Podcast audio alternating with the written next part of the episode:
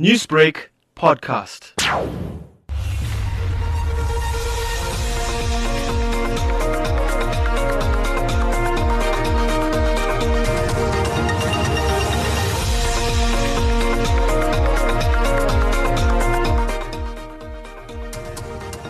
Very warm welcome to Newsbreak Talk this afternoon. I'm Taresh Harreeparshad, keeping you updated, keeping you company, I think, as you celebrate your long weekend. Yes, it's curtain time now for Heritage Month.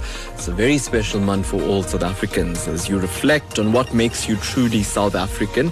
So today we're just going to go back and look at the months and views and thoughts that we've had, some interesting interviews that we've brought you on the issue of Heritage Month and assess your voice, canvass your voice, get your sense of it. But I think at the same time, it also comes at a specific, specifically this week, I think. It's really brought a very sad issue to light, and that's something we've been discussing a lot here, and that's the issue of social cohesion, because that remains a national goal, doesn't it? And we've had so many discussions about it.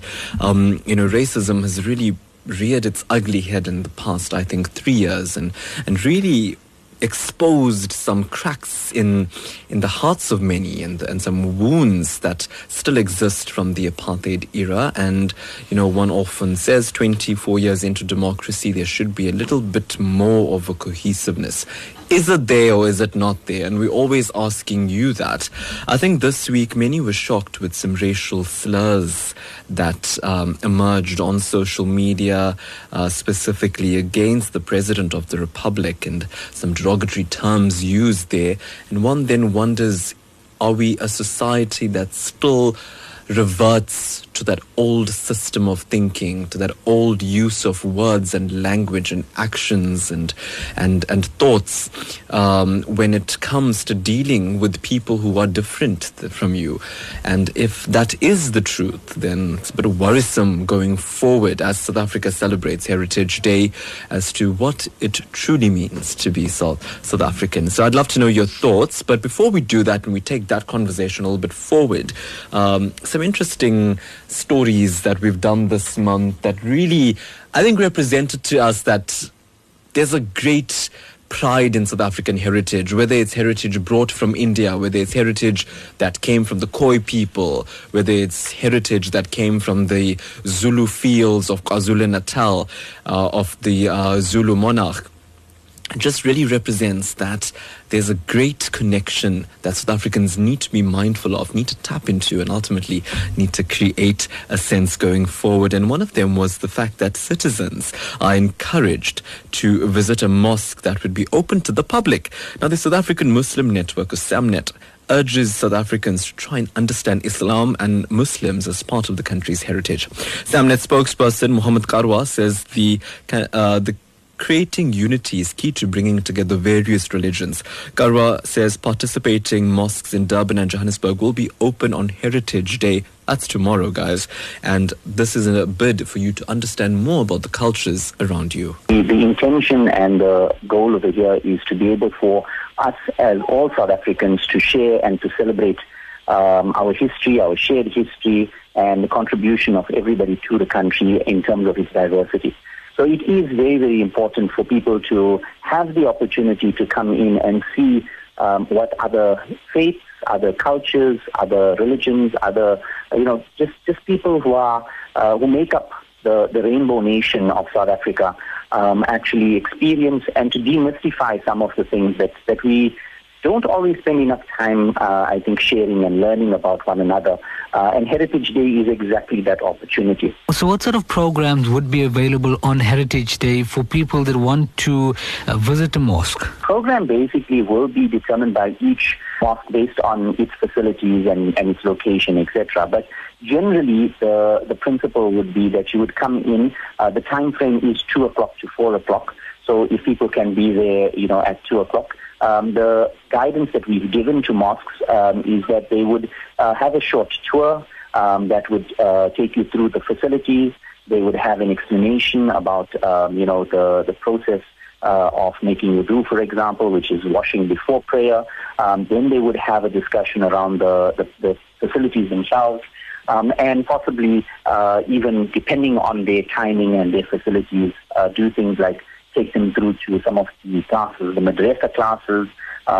Some of them in the past have done videos where they've explained different prayers and what happens at mosques as well, the direction of prayer, what the significance of that is, and to be able to get an understanding of what happened and, you know, the timings of the prayer, the call. Which mosques would be participating in this initiative? So the best way to actually identify which mosques are participating is to visit the SAMNET website, which is www.samnet.co.za, and it has a list of mosques there. The list, includes places across the country. So we've got some in Durban, around Mayville, Reservoir Hills. I'm looking at the list right now. The Grey Street Mosque is always, they've been doing it for a long time, Queensborough, and then heading across through Phoenix, and then going through to places like Athlone, Retreat, then also in Johannesburg as well.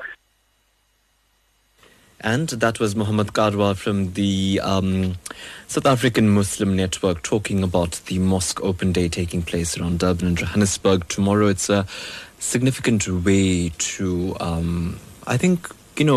open up the conversation about each other to other cultures, other races, other religions, to understand what people in South Africa do and why that's part of your heritage. Everybody is linked, we understand. So that was an interesting initiative there by SAMNET.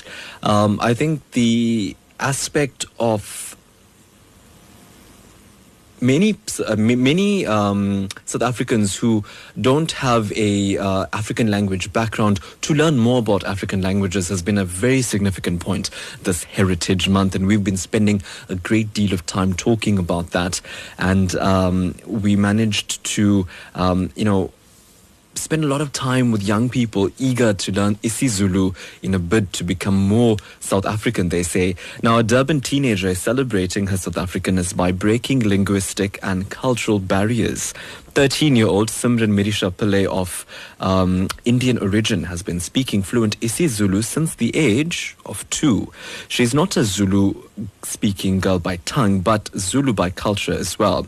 This Heritage Month, Newsbreak's Talisha Naidu visited Pillay and compiled this report. Dressed in traditional Zulu attire, donning pretty pink flowers on her head while she dances to the beat, 13-year-old Simran Merisha Pillay celebrates the diversity of South African cultures. But don't let this teenager fool you. Speaking fluent isiZulu is not her hobby, but actually her home language. In fact, it's the first language she's ever spoken. The grade 8 Mountview Secondary School learner from Verulam, north of Durban, first uttered South Africa's most widely spoken language at the age of 2. And her first word was... I started speaking isiZulu by the age of 2 when I went to the isiZulu creche. Names is Tole Care Center Creche. And there was a gogo, Mrs. Tole. There she was a loving person, and she taught me isiZulu. Passionately speaking what is now her mother tongue language, Pillay has also developed a distinctive Zulu accent. She says being able to speak the language fluently often takes many by surprise. They were shocked because I was Indian, so they thought that I only speak English. They didn't know that I can speak isiZulu. They were like, wow, you speak isiZulu for the first time we saw Indians speak isiZulu. Pillay proudly embraces her language shift. She says speaking isiZulu has always been her secret weapon. She recalls how understanding the language helped her during an unfortunate bullying incident at school. I was walking in the corridors in school, and there was a boy who told me I'm very ugly, and I told him, go and look in the mirror, who's ugly and who's beautiful. Clearly, Simran lives up to the adage, dynamite comes in a small package. Radiating confidence, the teenager says being able to read, write and speak isiZulu puts her on the same playing field as her counterparts. It helps me a lot because when I first went to school, there was a girl that said I'm very beautiful in Zulu that I was sitting next to, and she didn't realize that I speak isiZulu. So I just told her in Zulu, thank you. And she was like, wow, for the first time you speak Zulu. People talk about you a lot, especially in high school. So I think that most of people has to know isiZulu. Pillay strongly believes that being able to communicate in isiZulu will give her an added advantage when she pursues a career in the entertainment industry. Her mother, Roshni, believes that the world is now Simran's oyster. I'm thrilled that she speaks isiZulu because in her future, it'll be a benefit to her, because for today's everything that you think of doing, whether you go to study, whether you go to university or college, isiZulu is up front, and it'll be a great benefit to her because it's a stepping stone in her life. South Africa is well known for its kaleidoscope of rich cultures and traditions. As the country commemorates Heritage Month, this born-free is proof that the dream of a rainbow nation is not history, but a tangible reality. For Newsbreak, I'm Talisha Naidu.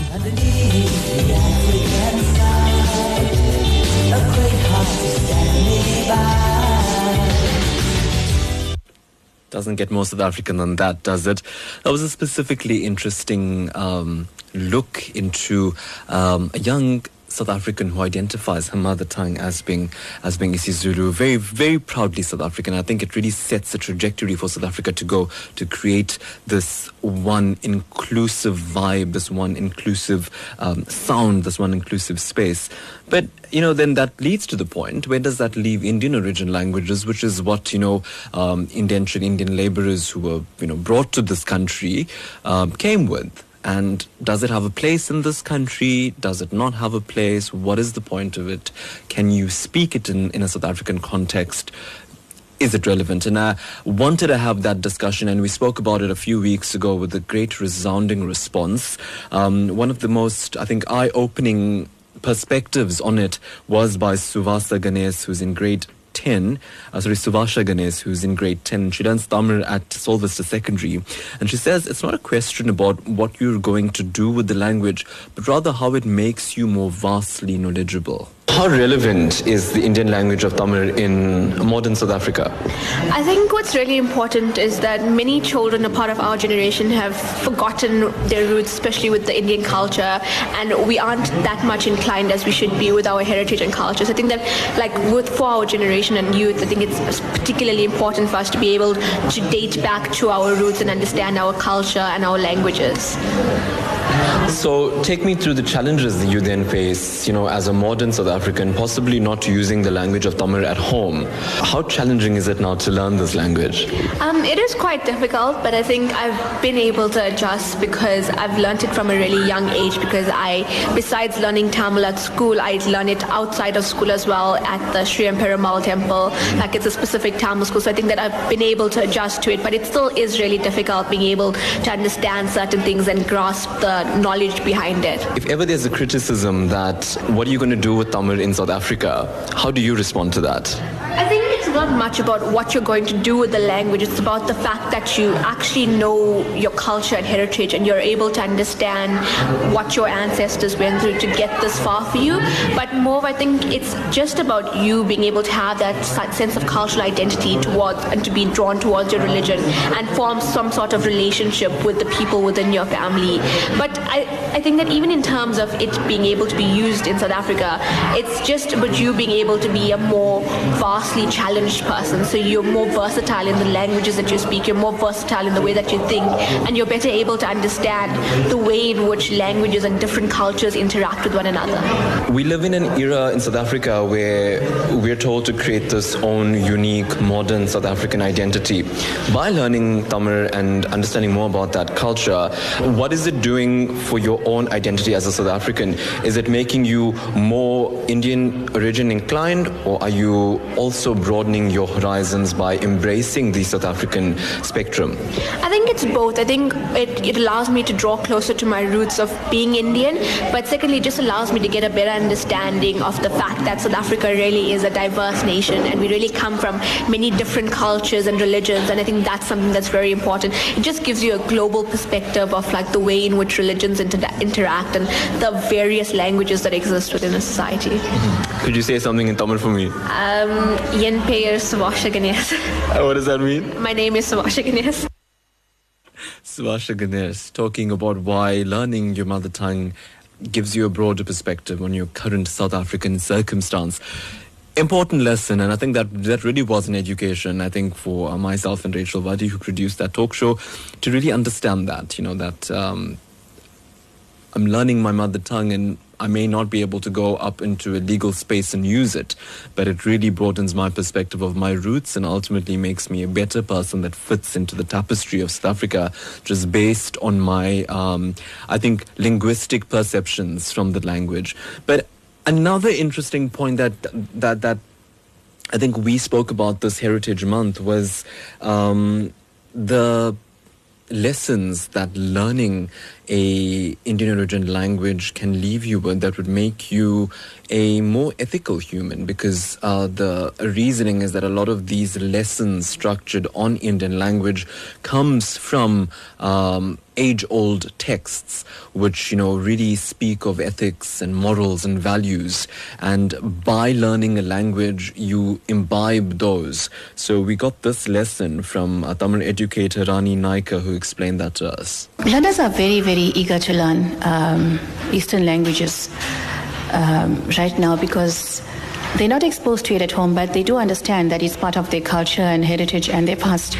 And because they don't have this opportunity to learn it at home, and the fact that they are given this opportunity to learn it and be exposed to it for free at school. What does it do then for the learner? How does knowing their mother tongue enable them to become better citizens, I think? That's a very good question. I think the lack of morals and values and respect amongst the younger generation and even some of the not so younger generation stems from the fact of them not having learned their culture and heritage. Because the basis of learning an Eastern language is learning morals and values. For example, if you're learning Tamil, you don't just learn to read and write Tamil. We have books on morality that are part and parcel of the lessons. The books that were written like over 5,000 years ago, and children are taught values from those books. It's making a difference in the lives of those learners who are actually taking on the languages, because they're learning the morals and values and everything, and hopefully it can be extended to to more learners who. We're just hoping that more learners come on board and try and learn it, because it makes them better citizens, better children, basically, not just to the country as a whole, in their own homes, with their peers, with their elders. How have communities realized the need to protect their mother tongue?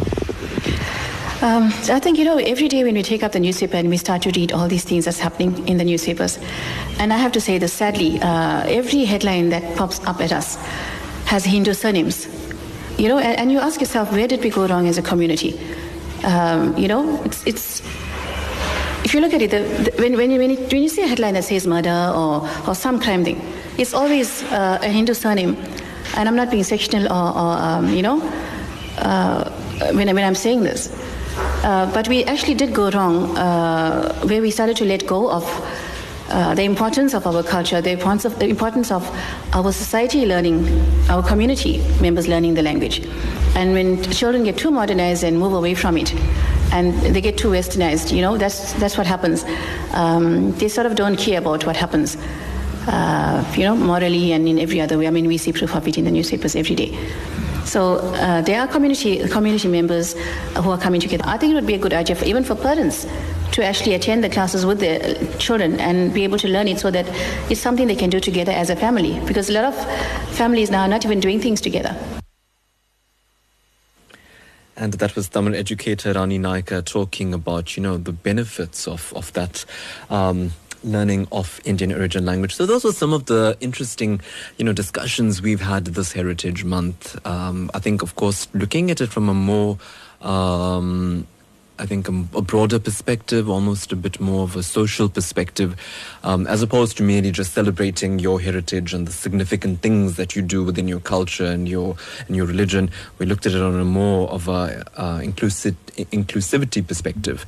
So that is basically the celebrations that many South Africans are undertaking.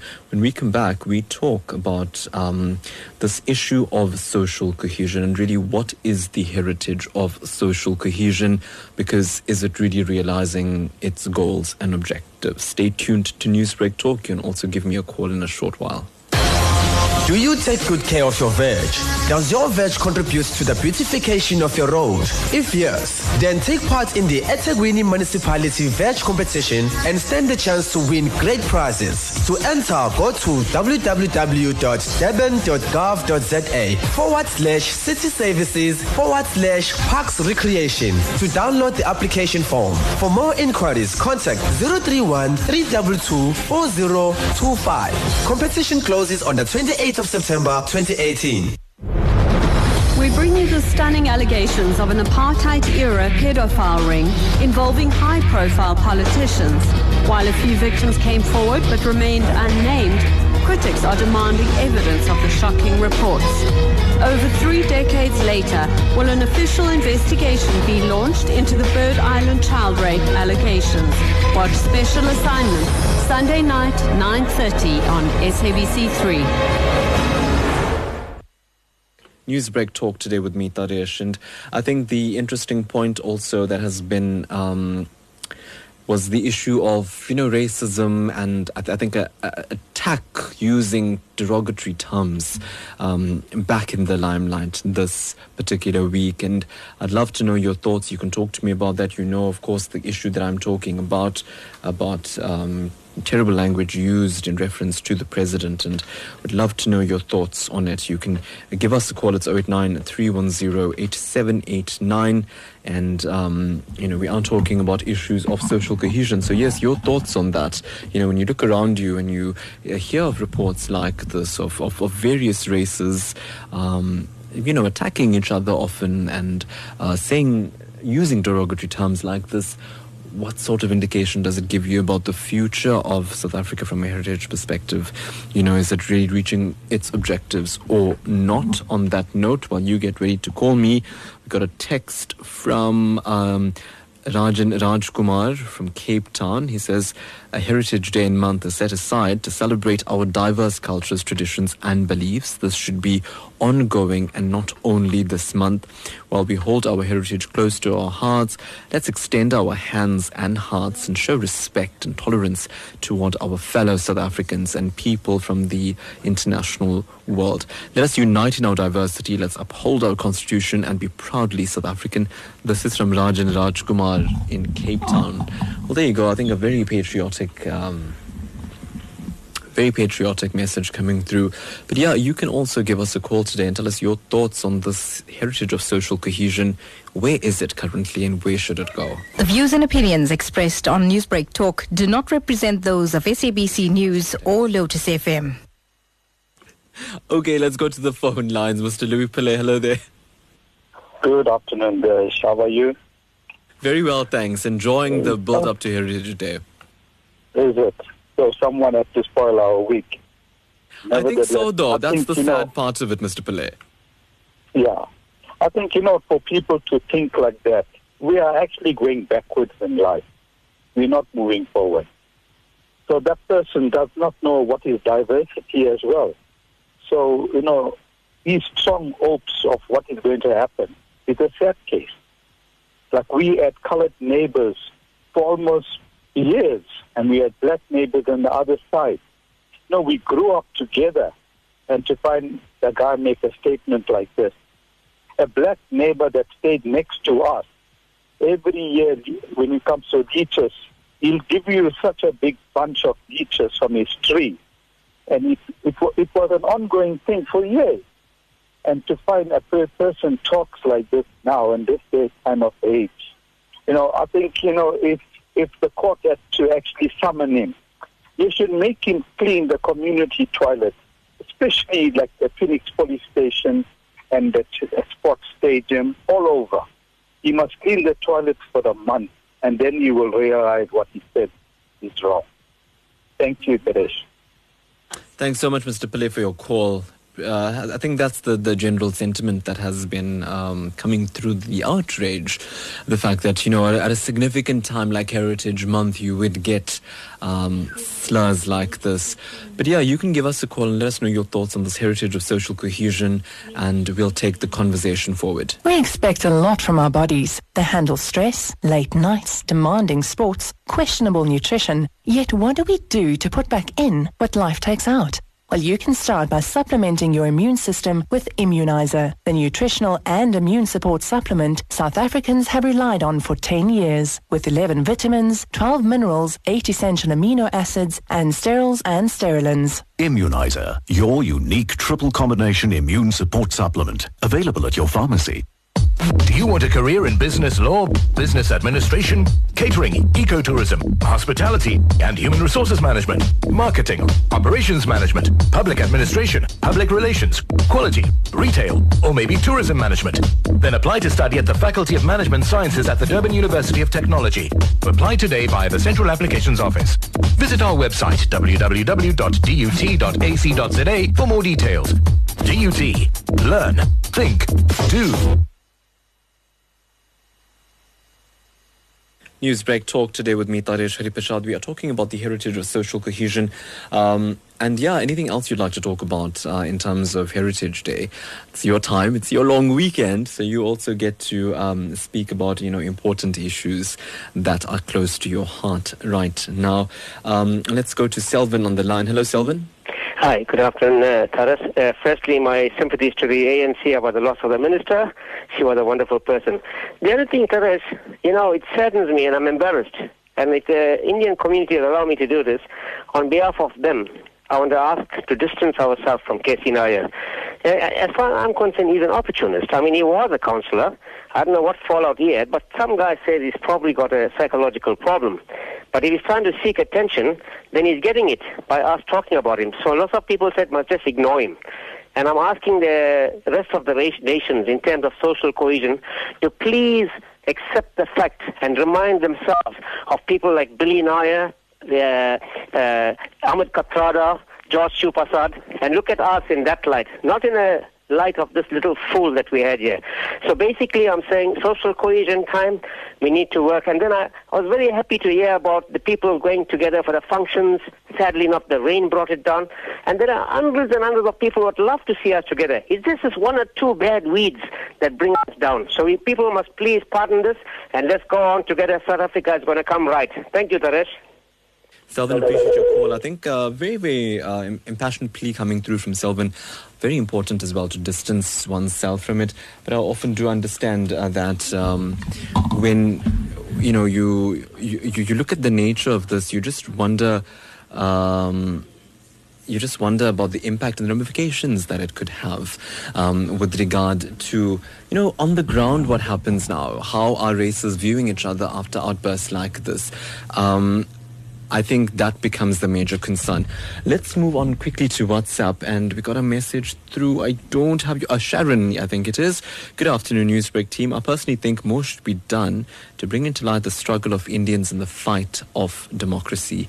There should be documentaries on TV about the Indian plights and struggle. Today, you find Indian children take everything for granted and totally unaware of their forefathers' struggle. And I think that is important to highlight. More education is required so South African Indian of descent and African descent youngsters can understand their struggle and fight is for the same plight and to live together in harmony. Amazing, Sharon. I think that's a wonderful point about doing more, understanding more, and... yeah, I think, I mean, that's something we've been trying to do here, I think, on Newsbreak Talk, I have to say, in terms of those beautiful stories. And, you know, it's also an education for us sitting here on a weekly basis, going through those archives and educating you know, South Africans about the struggle. And the interesting thing is, and I think the interesting thing for, I think, journalists like us who constantly sift through it and listen to the stalwarts talk about their relationships, you almost get a sense that a lot of the rhetoric that is being spewed out now by individuals is so misinformed and misplaced, because when you talk to the people who actually literally fought the struggle, whether they were in solitary confinement, whether they were exiled, you know, whether they had to, you know, lose their family members because of the struggle, and they said the togetherness that existed in that space, you are my brother, you are my family, we are working to one common goal of bettering South Africa. That was the sentiment on the ground. One then wonders how it has, you know, mushroomed into a warped reality of that, a warped representation of that, with the racial and the racist rhetoric that we're currently seeing. Well, you know, when you talk about that togetherness and you talk about that unity, I think one of the first things that come to mind is Ahmed Kathrada, and of course his relationship with, you know, father of the nation Nelson Mandela, brothers, family. They were inseparable, and that's just such an to date, that is just such a special national story. And the Ahmed Kathrada Foundation are, you know, they've recently created the Anti-Racism Network of South Africa, and they're doing a lot of dialogue and outreach work to create this issue of social to create this goal of social cohesion and to you know, dispel it as well. So recently, the Ahmed Kathrada Foundation condemned the racist slurs uttered in the video by Casey Nair. Communications officer at the foundation, Zahira Vadi, says society has to put programs in place to address people who make such racist remarks. The foundation is deeply concerned following this particular video that has come out yesterday and has subsequently gone viral. We are condemning it and a step on the dignity of all South Africans. And I think South Africans are in a way represented by the President of the Republic, and therefore it's an attack on all of us. And particularly for the foundation, President Cyril Ramaphosa was our former board chairperson. What is the foundation's stance on the issue? From our side, what we're saying is that irrespective of the type of grievances that people have about the country or various situations, there's no way that people can use racist vitriol, hate speech, or dehumanize any person irrespective of their position. It's unacceptable, it cannot be allowed, and I think it requires a widespread condemnation from society itself. From the foundation side, we're seeing a very disturbing trend, not just this recent racist incident, but it's preceded by a whole range of others. We've had the Loshna Mudli incident. We've had, more recently, Adam Katnabela making a racist statement via video as well. And it's concerning for us that racists still feel comfortable to demean other people very blatantly, very publicly through social media. And I think we should use this occasion to reiterate that racism is not only unacceptable in society, but it's illegal. Through the Picky Momberg case, through Penny Sparrow, we've seen how they... cases like this can be criminally prosecuted, can result in people paying fines and people even serving jail time. How do statements such as these affect society? When it comes to these cases of racism, it results in social instability, in tension in society that I don't think racists understand the level of. I mean, it takes one racist incident to spark a situation that can become very uncontainable, that can wreak havoc, especially in a society like our own that's deeply scarred from apartheid and that has high levels of inequality as a result of racism itself of the past. And how should society respond to such issues? As a response to this, I think we need to look at solutions. So as a society, we need to look at how different sectors respond to issues of racism. So for instance, if there's racism at a business or at a school, someone, teacher makes a racist comment, those institutions need to have policies that outline how to deal with racism. So we're not starting from scratch when a racist incident takes place. I think similarly, it's important for families to discuss what measures to take against racist family members. Also, I think on a broader level, we should be discussing as a society what should be our response to racism. So on the one hand, we can have criminal prosecutions, we can have the court penalizing people, which is very important to put a stop to overt racism. But I think we need to be discussing as a society what should be the rehabilitative processes that racists undergo. Do we just want people to issue an apology, as we've been seeing in previous instances? Do we want people to be doing community service? Do we want them to be going undergoing some form of anti-racism training? And I think society must come up with these solutions. Communications Officer at the Ahmed Kathrada Foundation, Zahira Vadi, talking to Newsbreak's Rachel Vadi. Interesting, there's two Vadis. But it's your turn to tell us your thoughts on this. The heritage of social cohesion, is it really realizing its goals and what is needed? Often we speak about calling out racism in the moment it occurs. So if you... in a space and somebody says something racist, what do you do? And also it's about trying to understand what is keeping racism from rearing its ugly head all the time. Is it socioeconomics? Is it finances? Is it greed? Is it... I wonder what the reasons could be. You could share them with me. I'd love to hear. Let's go to the phone lines, and we've got Sanjay on the line. Hello, Sanjay. Hi, good afternoon. Yeah, go ahead. Yes. I condemn racism, whatever aspect.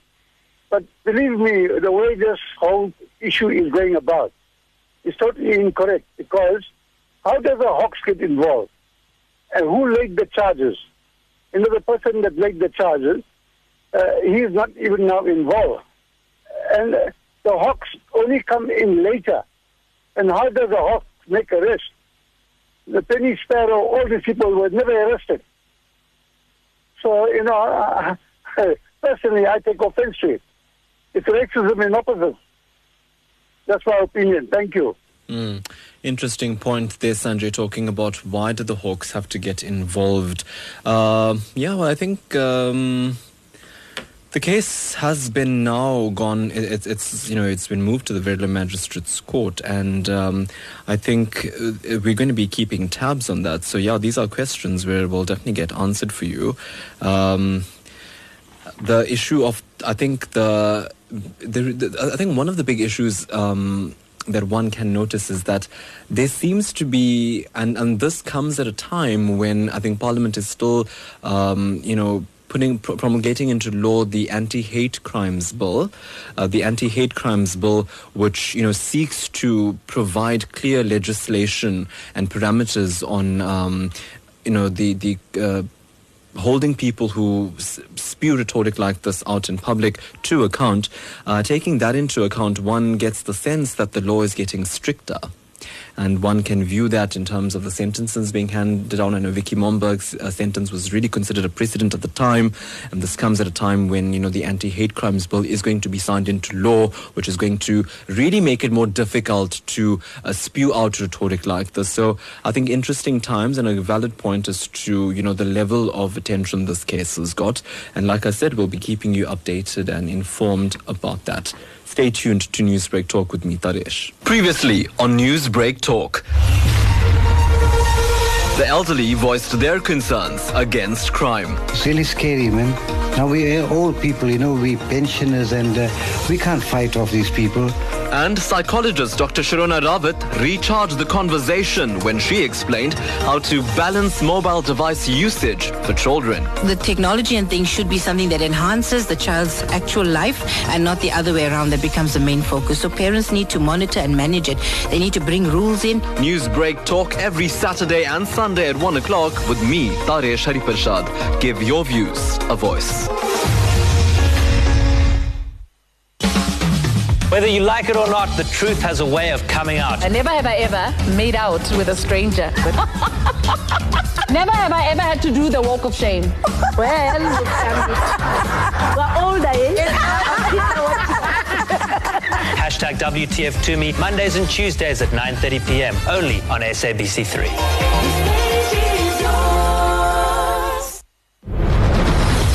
The stunning allegations of an apartheid-era pedophile ring involving high-profile politicians.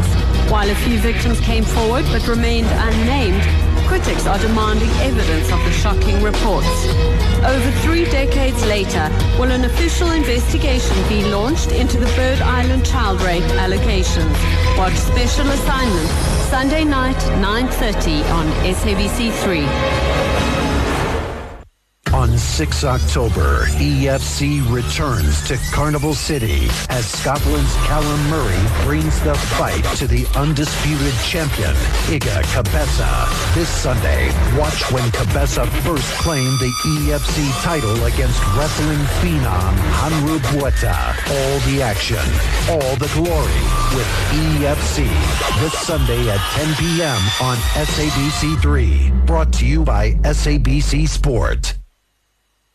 It's Newsbreak Talk with me, Taresh. We are going to be talking to Ben Madokwe from the Active Citizens Movement in a short while and found out his thoughts on the heritage of social cohesion. But let's go to the phone lines. David on the line. Hello, David. Taresh, thanks for taking. While I do agree that this is not the correct word or words to be used. Yeah. Let's go back right at our doorstep in the city council. Seems to be a blow-up of the word that was used on our city treasurer. I'd like the views of our listeners to come forward and express their view on this. Thank you. Okay, thanks for that call. Let's go to Mr. Dewey Pillay, who's called back. Hello, Mr. Pillay. Yeah, I think, Cyril Ramaphosa took it on to himself to visit Chatsworth. And he also went to Ottawa to visit the mosque. I mean, he was there for the people, and he's our president, and anyone's talk against our president. And he's the president of South Africa, the president of ANC, doesn't matter which one, but he is our president of South Africa. So we got to take his part. And anyone talk against him, we got to go against that as well. Thank you. Thanks, Mr. Pillay. Appreciate your call there. We've got Ben Madokwe joining us from the Active Citizens Movement. Of course, Ben has been very instrumental in that organization, and they often spend a lot of time talking about social cohesion. Wishing you a very happy long weekend, Ben. Yes, I had a very good weekend so far. It's not over. Yeah, it's not over. Yeah, but Ben, I think we're talking about, the significance of Heritage Month. And I think from a, civil society perspective, help us understand firstly, how significant is Heritage Month in today's current circumstance in South Africa? What should South Africans be reflecting on? I must first greet you and your viewers, Taresh. No, thank you very, very much for the start. No, a Heritage Month is very important to all of us because it's where we reflect on our cultures and where we're coming from. They say a nation is good as it's because of its cultures and its people. So as a nation, you must be able to celebrate your cultures and also your heritage.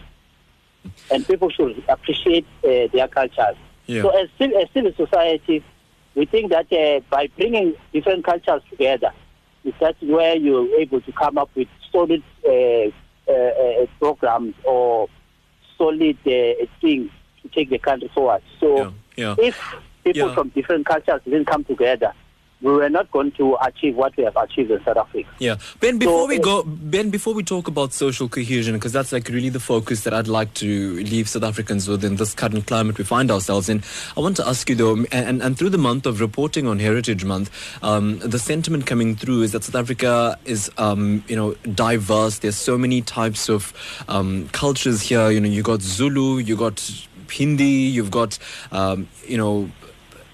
Islamic music, you've got Afrikaans music, everything, can fit into one tapestry.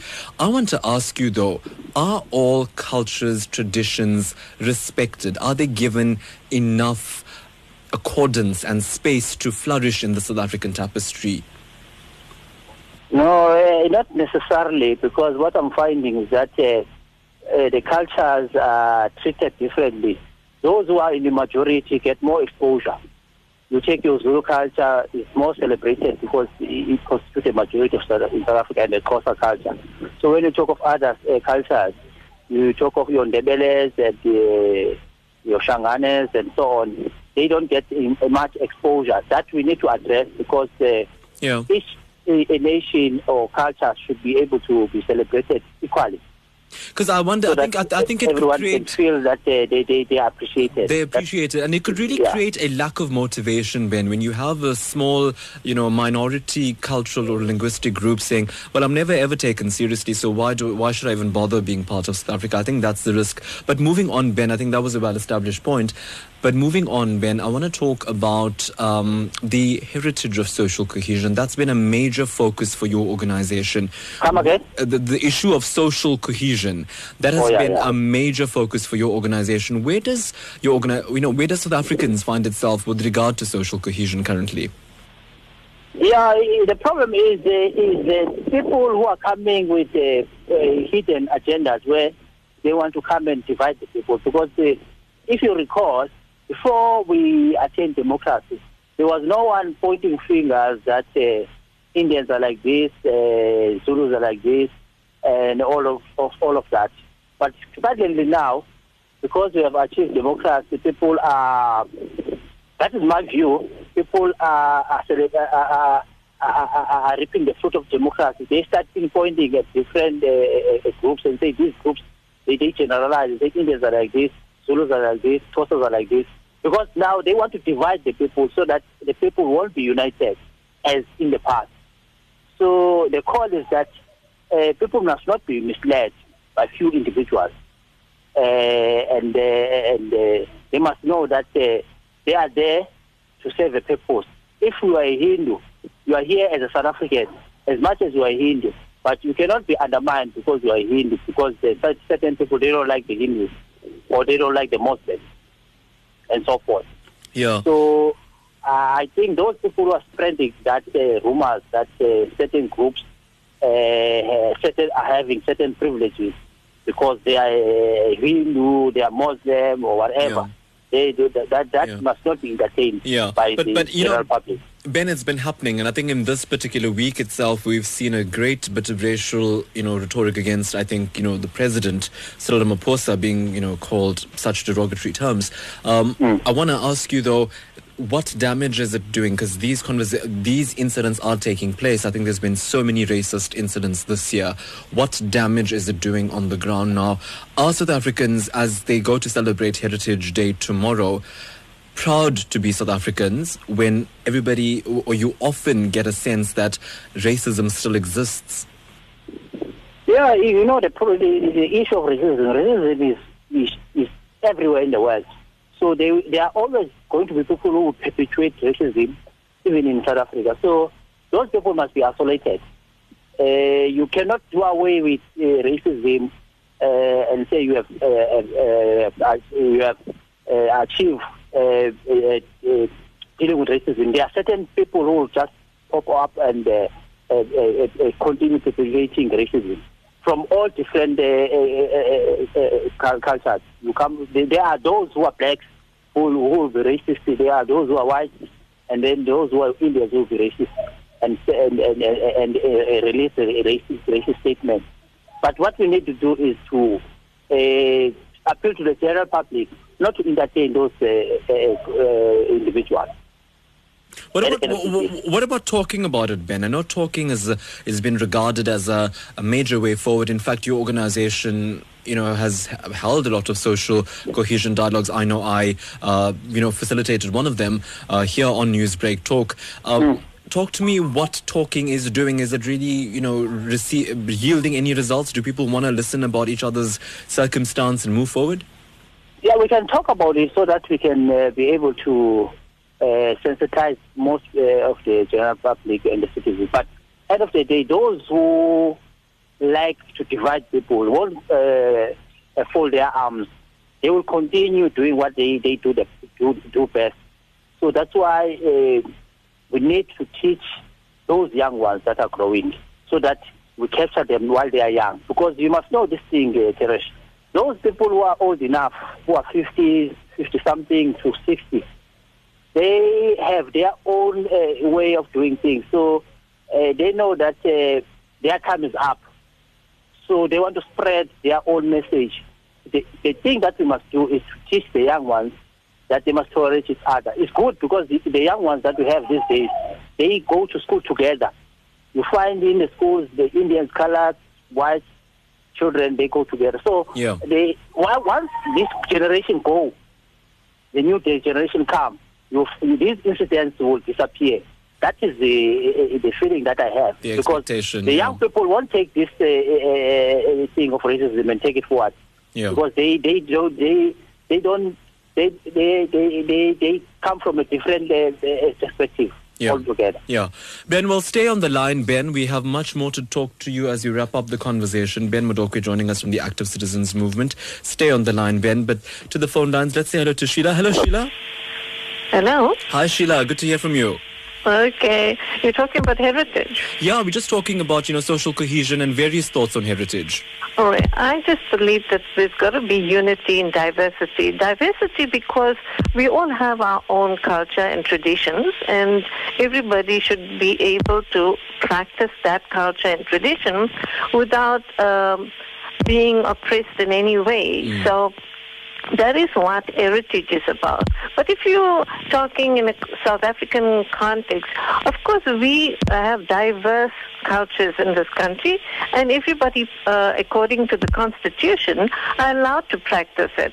And that has got nothing to do with racism. Now, racism is a totally different story from heritage. It's people's thoughts and mindset that has to change. So it's how you are raised in your home, how you are raised in your surrounding. And if people are raised in the correct environment, with the correct mindset, then there's no need for anybody to worry about social cohesion, because it's already happening in our schools. Everybody all go to the same schools, and they are learning about different cultures. They like this particular day you're having, they're going to celebrate it in schools. And each one will, in some schools, each one is allowed to even wear their own traditional outfits, etc. So they learn from each other. And schools should announce that. Yeah, wonderful. Thanks so much for that call, Sheila. We really appreciate it. Schools should play that role to enhance it. Interesting point coming through. Anonymous is calling us now. Hello, Anonymous. Hi, yes. Good morning. Although I agree with the words that are supposed to be mentioned as how Casey actually approached the subject.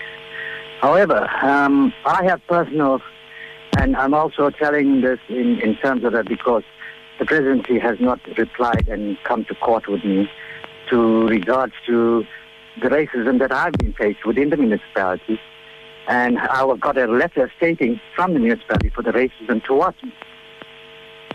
So where we got to address the issues and stop saying and shrugging it around the grounds and under the carpet is that there is racism given by black people. I have the African friends that are supportive of what I'm doing because they're seeing the racism by the municipality and government. Yeah, okay. Anonymous, we understand your point. Racism, I think, in the workplace also being questioned. Well, yeah, interesting points to talk about and something to take forward. Fully don't really understand the context of what Anonymous was talking about there, but clearly an issue that Anonymous is raising over there. To the WhatsApp line very quickly, and then we're going to wrap up our conversation. Rajan Rajkumar sent another text, and he said it was specifically interesting, very much in line with what Sheila was talking about.